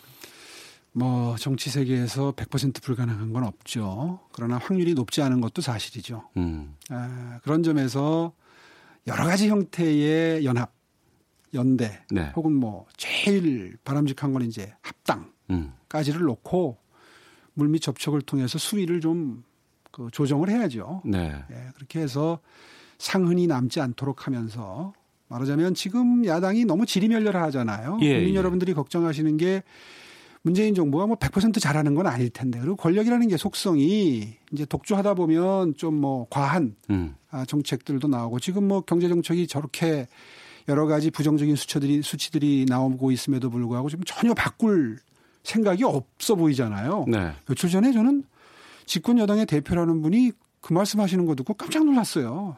나는 여태 정치를 수십 년 하면서 경제가 잘 돌아간다는 얘기 나오는 건 한 번도 본 적이 없다. 음. 이 얘기는 경제는 포기하겠다는 얘기로 들리더라고요. 이해찬 대표가. 예, 이해찬 예. 대표께서. 저게 지금 이제 폭주의 시작이거든요. 저런 마음가짐이. 음. 이제 그런 것은 분명히 야당에서 짚어주고 네. 바로 갈 수 있도록 견제를 해야 하는데 음. 지금 너무 약체다 네. 야당이. 네. 어. 거기에 대해서는 국민 여러분들이 다 아마 걱정을 하실 겁니다. 예.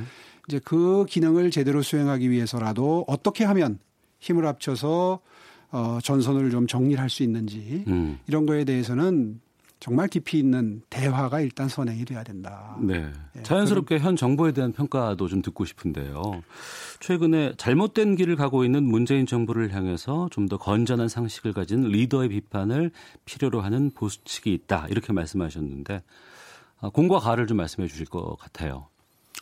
아, 그래도 어 전반적으로 우려가 됩니다만은 그래도 조금 뭐 평가를 해주고 싶은 부분은 은산분리라든가 네. 최근에 차등 의결권 제도 도입 이게 좀 어려운 제도적인 문제라 쉽게 이해하시기가 쉽지 않을 텐데 네. 한마디로 말해서 어렵게 기업을 일구고 있는데 쉽게 돈을 가지고 그 기업의 그 주도권을 뺏어가겠다고 음. 하는 세력들을 막는 제도거든요. 예, 예, 예. 이런 것들은 기업들이 좀 의욕적으로 일할 수 있도록 도와주는 어, 그런 방향으로의 변화인데 그런 것을 정부 쪽에서 발제를 하는데 이제 당 쪽에서 음. 민주당 쪽에서 오히려 이제 반대를 하고 뭐 재벌 개혁에 역행한다 이제 이런 명분으로 또 반대를 시작을 했는데 네. 여하튼 그런 시도를 하는 것은 저는 바람직한 변화의 조짐이라고 봅니다. 예. 다만 경제라고 하는 것은 의도나 아, 마음만 가지고 평가하는 게 아니라 결국 국민들이 어떤 상태에 처하게 됐는가 하는 결과를 보고 평가라는 것인데 지금 뭐 일자리는 일자리 사정은 아시다시피 최악의 상태고 네. 그리고 무엇보다도 이 정부가 가난하고 어려운 분들 돕겠다고 시작했는데 빈부격차가 더 벌어지고 어려운 분들이 훨씬 더 일자리도 얻지 못하고 경제적으로 힘들어하시고 음. 뭐 비롯해서 뭘 보면 경제 상황을 알 수 있느냐 하면 이 예적금을 중도 해약한다거나 보험을 중간에 깬다거나 이제 어. 이러면 이게 굉장히 상황이 악화되고 있는 조짐인데 예. 지금 그런 수치들이 IMF 이후에 제일 최악의 상태로 가고 있는 건 이건 분명히 뭔가 비명을 지르고 있는 거거든요. 음. 그럼에도 불구하고 고집스럽게 우리의 경제 정책이 잘못된 게 없다. 우리는 그대로 간다. 이제 이렇게 고집을 피우는 것은 정말 우려스럽고 그건 정말 신중해야 된다. 네. 네. 그런 평가를 하지 않을 수가 없죠. 경제 정책에 대한 기본이나 방향 자체가 잘못됐다고 판단하시는 거예요. 그러니까? 어려운 사람들을 돕겠다. 그분들의 소득을 올려주겠다. 여기까지는 맞는 얘기죠. 예. 그런데 그 방법으로 지금 취하고 있는 것들이 기능을 제대로 하지 못하고 오히려 역효과와 부작용만 양산을 하고 있는데 음. 거기에 대해서는 자신들의 순수성만 자꾸 강변을 하고 결과가 그렇게 가는 거에 대한 부작용과 역기능을 어떻게 최소화할 것인지에 대한 대안은 지금 내놓지 않는다. 반성을 해야 대, 안이 나오는데 네. 잘못된 게 없다고 주장을 하니 음. 참 답답한 거죠. 예. 2011년 서울시장직 사퇴하게 된 것이 이제 이른바 무상급식 논란 때문이었습니다. 일각에서는 그 당시 정치 무대에서 퇴장됐던 그런 오전 시장을 그 퇴장시켰던 포퓰리즘 투쟁이 반대로 다시 정계로 소환되는 이러한 고리로 작용을 한다. 이런 진단도 있습니다. 실제로 김병준 비대위원장 같은 경우에는 뭐 국가주의, 패권주의, 포퓰리즘이라는 3대 악과 싸우겠다 이렇게 천명을 했는데 여기에 대한 입장이 있으실 것 같습니다. 뭐 짧은 시간에 다 언급하긴 그렇고요. 예. 포퓰리즘과의 싸움이 그때 이제 시작이 된 건데 사실 그때 제일 가난한 계층에게는 예를 들어서 10만 원. 음. 똑같은 10만 원을 가지고 쓴다면 그 다음에 중간 계층에게는 5만 원. 잘 사는 사람에게는 한 푼도 안 준다. 이런 주장을 했던 거예요. 예. 근데 이제 그때 그 주민 투표가 제대로 진행이 돼서 투표율이 3분의 1을 넘기고 개봉을 해서 바람직한 그 복지의 기준선이 그때 마련이 됐다면 음. 지금처럼 이렇게 무차별적으로 현금을 살포하는 식의 복지가 만연하는 상황은 네. 좀 막거나 줄일 수 있었지 않겠나 하는 음. 안타까움이 지금도 좀 있습니다. 예. 실제로 퍼퓰리즘이라는 게 일단 현재의 국민들이 만족하고 좋아할 만한 정책만 펴는 거거든요. 음. 미래를 생각지 않는 거죠. 네.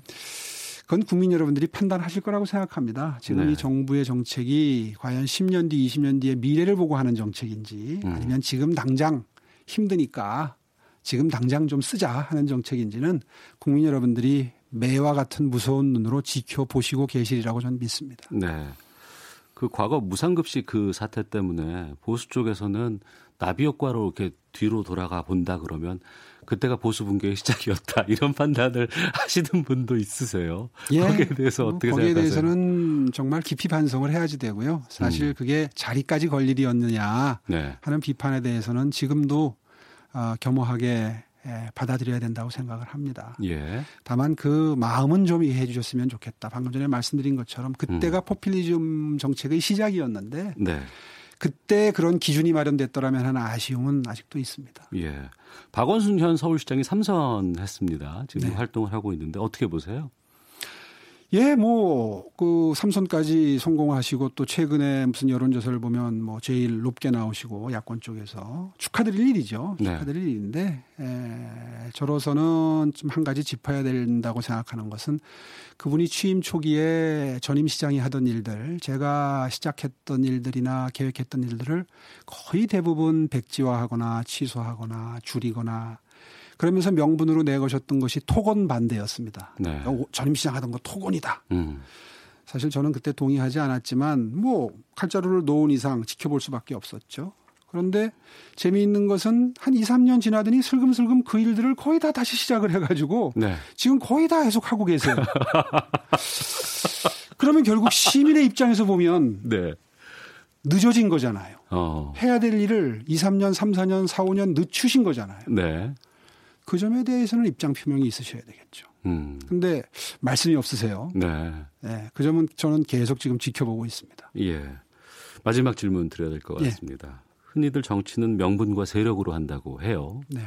앞으로 저희가 오세훈 전 서울시장의 행보를 어디를 보면은 그 미래가 보일까요?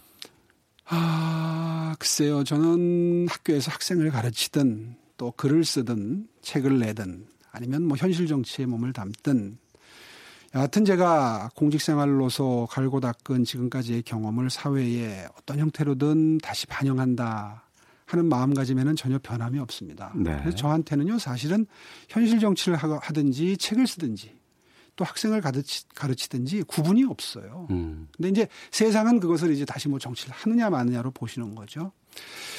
제가 살아가는 한 계속해서 그런 역할은 계속되리라고 보고요. 예. 예. 그런 의미, 그런 각도에서 지켜봐 주시면 좋겠습니다. 알겠습니다. 조만간 의미 있는 결정하시게 되면 저희 프로 한 번 더 모시겠습니다. 좀 부탁드리겠습니다. 예, 고맙습니다. 알겠습니다. 자, 오태훈의 시사본부 7년 만에 중앙정치 무대 복귀를 준비 중인 오세훈 전 서울시장과 함께 말씀 나눴습니다. 오늘 말씀 고맙습니다. 네, 감사합니다.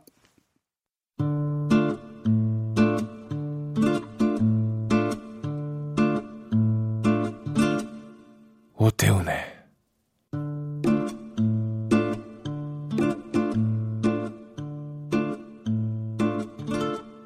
시사본부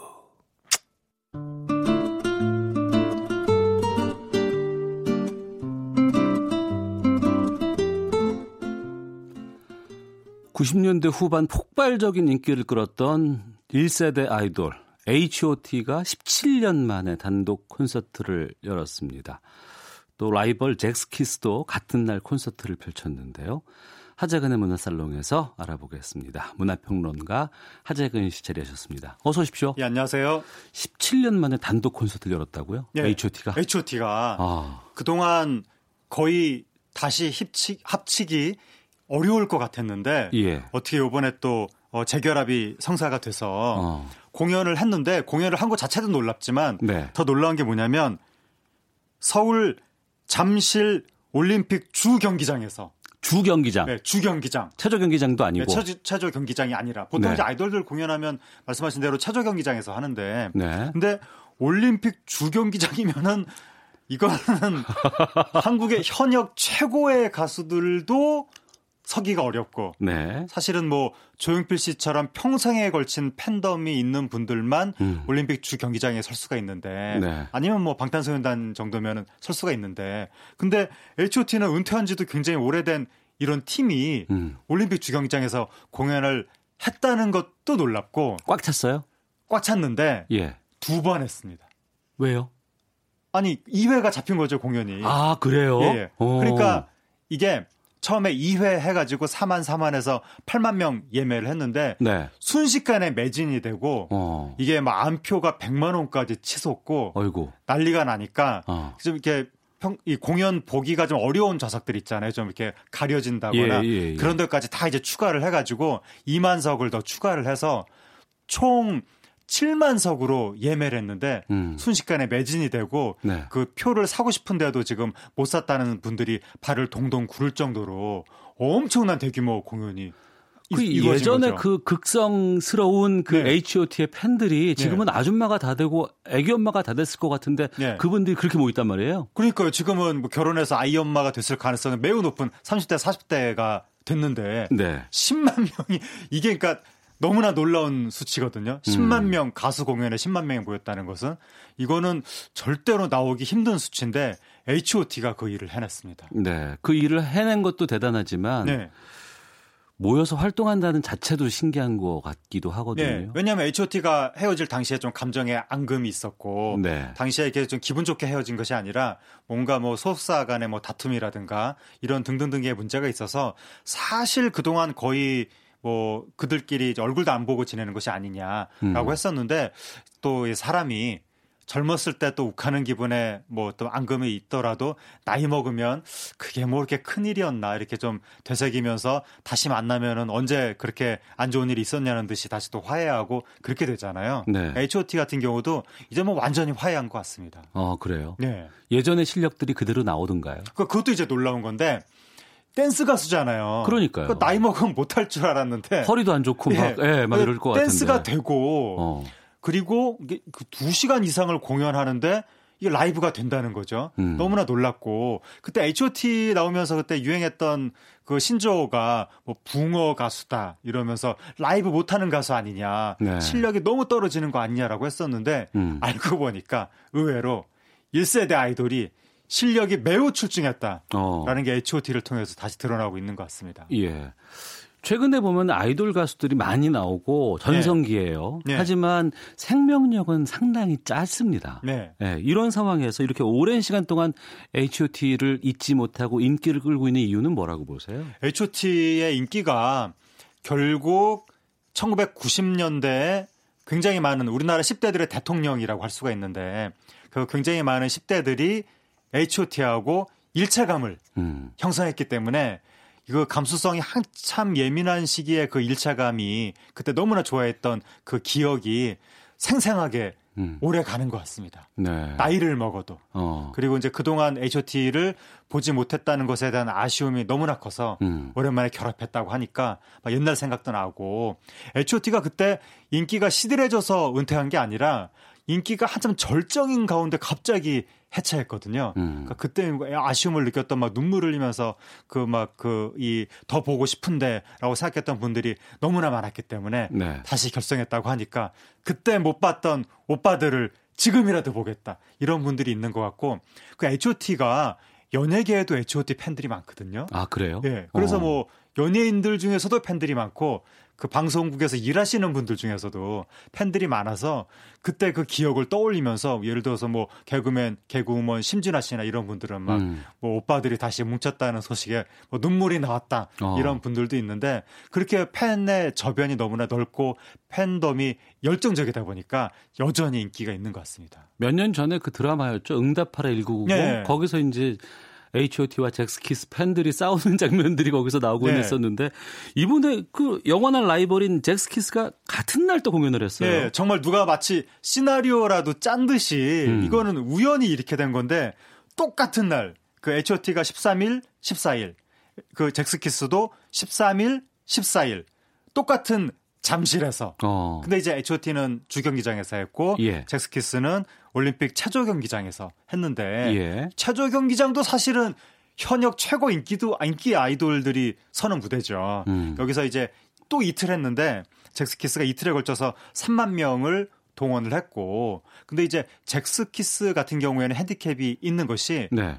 활동 기간 자체가 워낙에 짧거든요. 어. H.O.T에 비해서. 예. 그 잭스키스도 조금 이 이 팬들이 굉장히 아쉬워하는 형태로 그때 은퇴를 했었는데 음. 너무나 빨리 은퇴를 해가지고 네. 그리고 H.O.T 같은 경우에는 해체한 이후에도 각자 솔로 활동이라든가 별도의 팀 활동을 했는데 음. 잭스키스는 그렇게 활동이 이어지지도 않았고 그러다 보니까 그 팬덤이 H.O.T.처럼 형성될 시간 자체가 부족했던 거죠. 네. 그래서 상대적으로 적은 인원이 모였지만 그래도 너무나 놀랍게도 3만 명이나 동원을 했습니다. 예.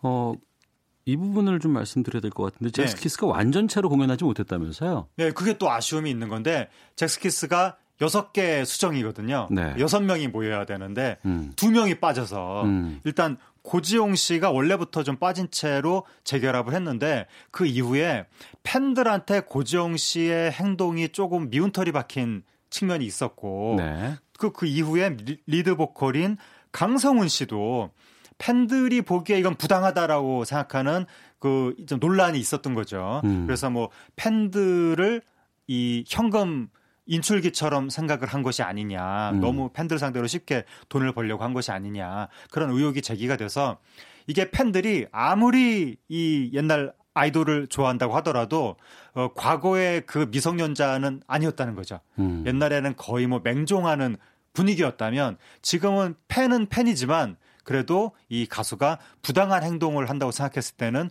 분연이 일어나서 팬들이 또 안 좋은 점을 지적하고 또 보이콧 선언을 하는 이런 분위기가 되다 보니까 네. 어, 잭스키스가 아쉽게도 4명만 공연을 하게 됐습니다. 예.